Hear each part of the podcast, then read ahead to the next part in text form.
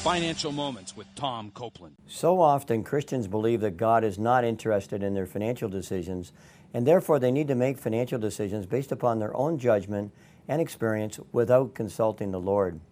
This is not true.